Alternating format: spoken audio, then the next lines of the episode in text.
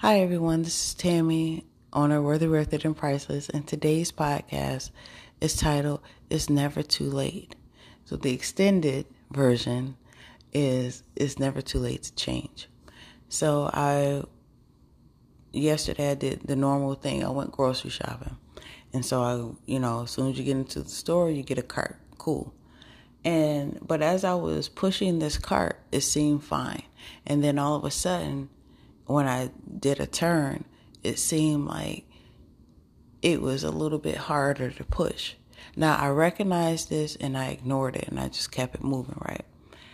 But as I was putting more and more stuff in my cart, it got harder and harder to push and it was to the point at one point that it was unbearable. Like I was almost done and I'm like, man, I'm just going to I'm just going to suffer through it.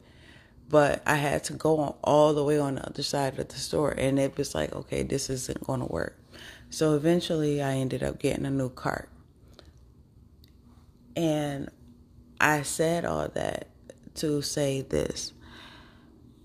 Sometimes we don't want to make a change in our lives for whatever reason.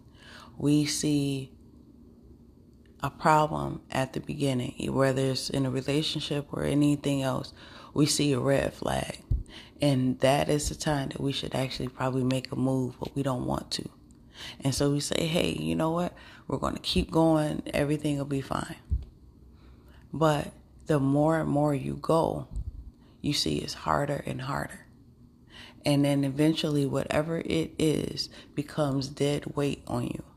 And now you don't want to even let go of it even more because why? Because you have already have time invested in this thing. And eventually you're going to have to let that go, whatever that is to you. And I want to give you that encouragement is that it's never too late to change. It's never too late to go on a different path.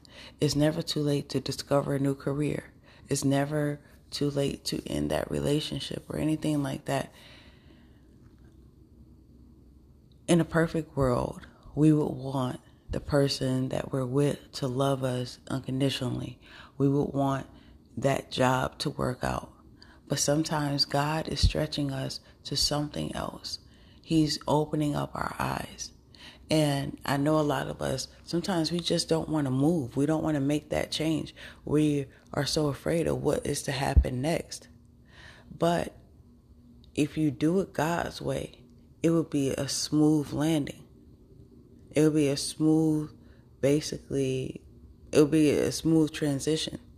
For me, as soon as I changed to the other cart, I was able to go to the other side of the store and finish shopping, and everything was no problems. But imagine how many, how hard, how much harder I was making my life because I was using a cart that wasn't working. You think about in a grocery store, there's hundreds of carts. I could have chose any other cart, but I wanted to try to stick it out with a cart that wasn't working. For what? It's a cart. you know what I mean? But think about it. Sometimes that's how it is in our lives. We've invested so much time. Nobody wants to basically take all of their stuff. Just like oh, I had to take all my groceries. Nobody wanted to take all their stuff and put it in something new. But sometimes that's exactly what you have to do in order to get to where God has you going. So don't be afraid to make a change. If it's something not right in your heart, whatever situation it is for you, Ask God and make that change. It's never too late.